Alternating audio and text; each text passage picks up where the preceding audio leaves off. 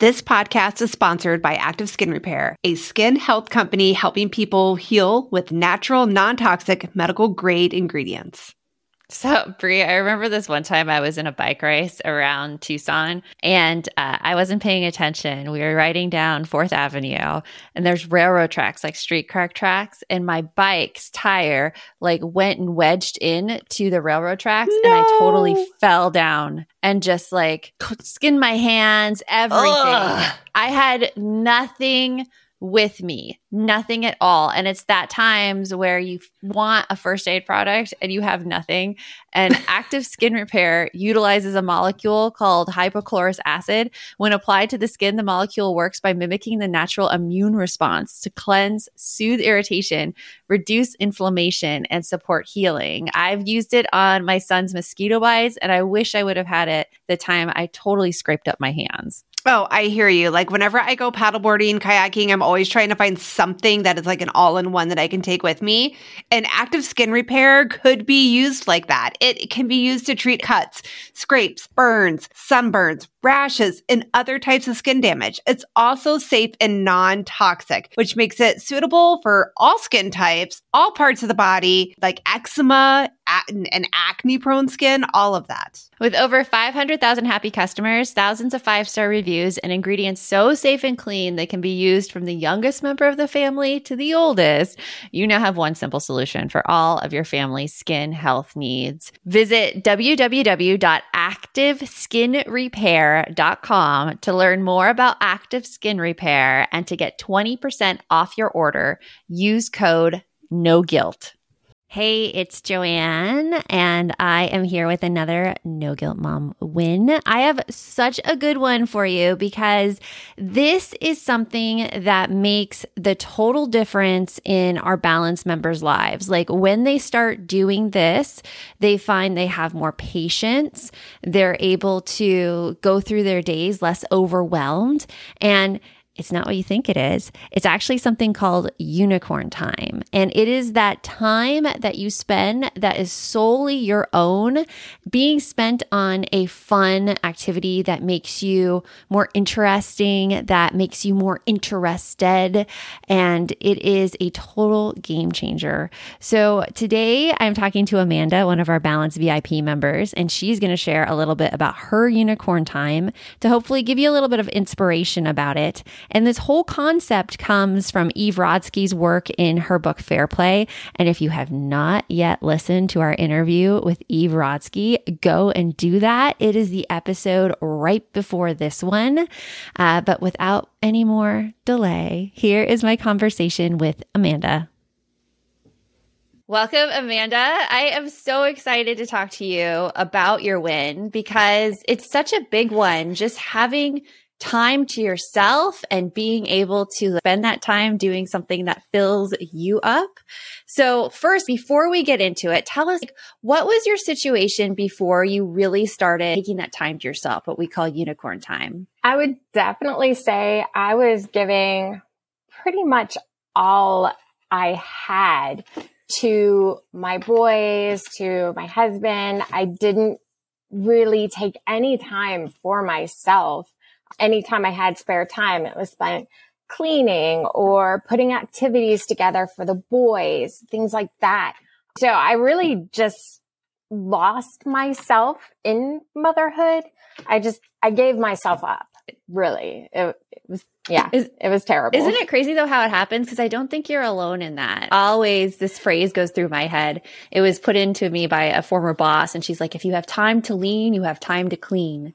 So, which is horrible. Yeah. So, so, but as moms, we like look at our whole place and we're like, well, we're told we're supposed to have this clean environment. So of course, if we have extra time, that's what we should spend it on, but it just goes wrong. Yes. yes. So through like Balance VIP, we were starting to talk about unicorn time and this idea of taking time on an activity that really fulfills you and like nurtures your soul. What is that for you? So for me, that is actually playing the piano. I have a baby grand that I've been moving with me for years. It's kind of become this albatross to move, but I'd stopped playing, but I still brought this thing along with me um, because I love it. And I would always tell myself one day I will start playing again and just kids happened. As they do. As they do. Yes. And pianos, like we have a piano too, and that's a beast to move. You have to hire separate movers and it has to be like its whole yes. thing. And it's yes. crazy. So you found that you hadn't played your piano for a while and then you started back into it. What did that look like when you started putting aside that time to practice again? So my husband was extraordinarily excited. For my birthday, he had actually hired a piano tuner for me to finally, because I'd moved and moved and moved and never tuned the piano. So it sounded awful. So once it was tuned, I told him I am going to start putting time aside, even if it's just five or 10 minutes. And it started off just simple scales, like Hanon exercises. Then I decided that I was going to play a piece that I have loved for years, which is completely beyond my skill set. The best challenges, right? yeah, it is such, such a challenge. I gave my, you know, I mentally gave myself a year to learn this thing, but it has been so fun and so rewarding to do it, to be able to show myself that after all this time, I still can. It's just taken me a little longer than maybe before to kind of get back in the swing of things, but I'm getting there. Yeah, I wouldn't be able to do that if I didn't have the support of my family to be able to take that time how did you get your family to start respecting that time that you wanted to spend on yourself and practicing your art? So it really stems from the support of my husband.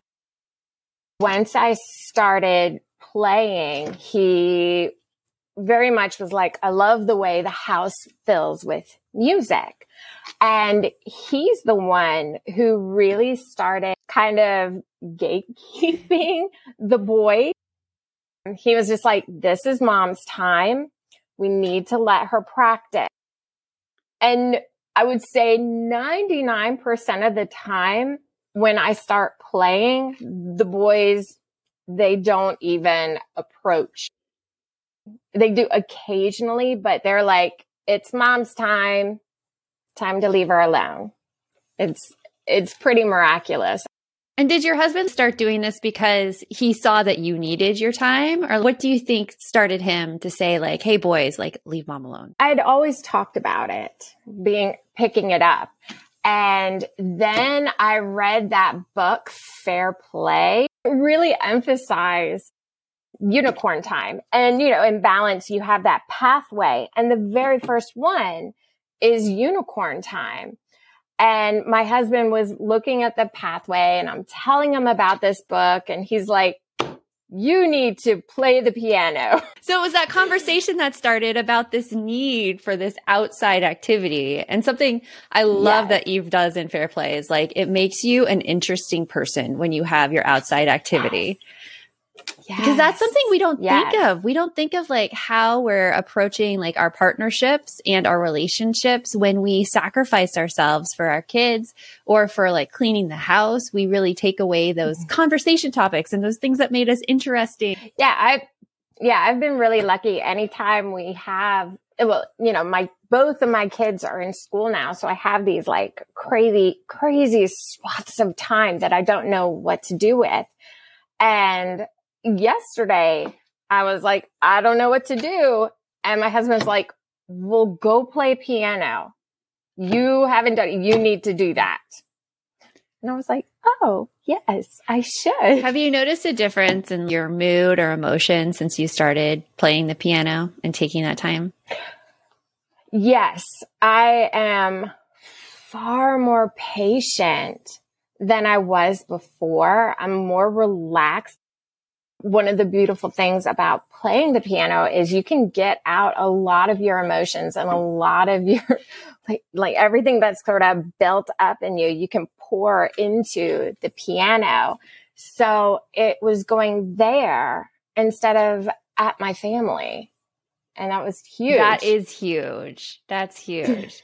well, I love hearing that you're taking time for yourself and just seeing the change in your smile and it's just amazing to see. And you're always a joy whenever I see you in our Balance VIP groups and coaching, which we're I'm getting off to do actually in the next 15 minutes. right? I will see you there as yeah! well. well, thank you so much, Amanda, for taking the time and sharing your unicorn time. And have a wonderful day. After listening to my conversation with Amanda, I have a little bit of a challenge for you right now.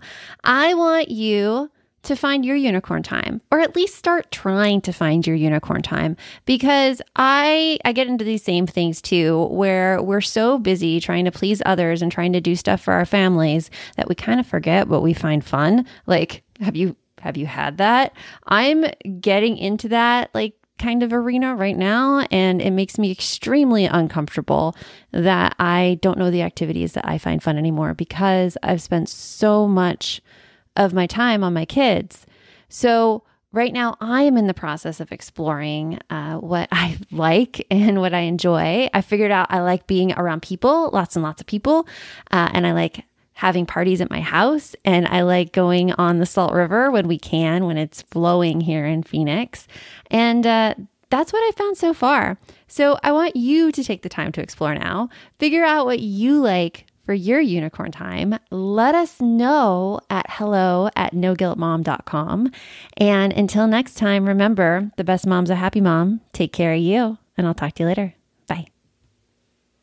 When it comes to raising kids, there's so much to consider. Things like what do we feed them? When do we feed them? How do they sleep? What does it look like to raise kind kids? How does their nervous system work? How do I keep myself calm? What are my triggers? There's so much that comes into play, and we are distilling all of that information for you at Voices of Your Village podcast, where we bring experts in the field of early childhood and education and psychology and across the board so that you don't have to comb the internet for information you get to show up and hang out and have shame free, judgment free conversations and insights into what it looks like to raise kind, empathetic, emotionally intelligent humans. I'm Alyssa Blask Campbell. I have a master's degree in early childhood education. I'm a mom of two, and I am walking this journey right alongside you doing this work. Come hang out with me at Voices of Your Village, and we can dive into real conversations with actionable tips.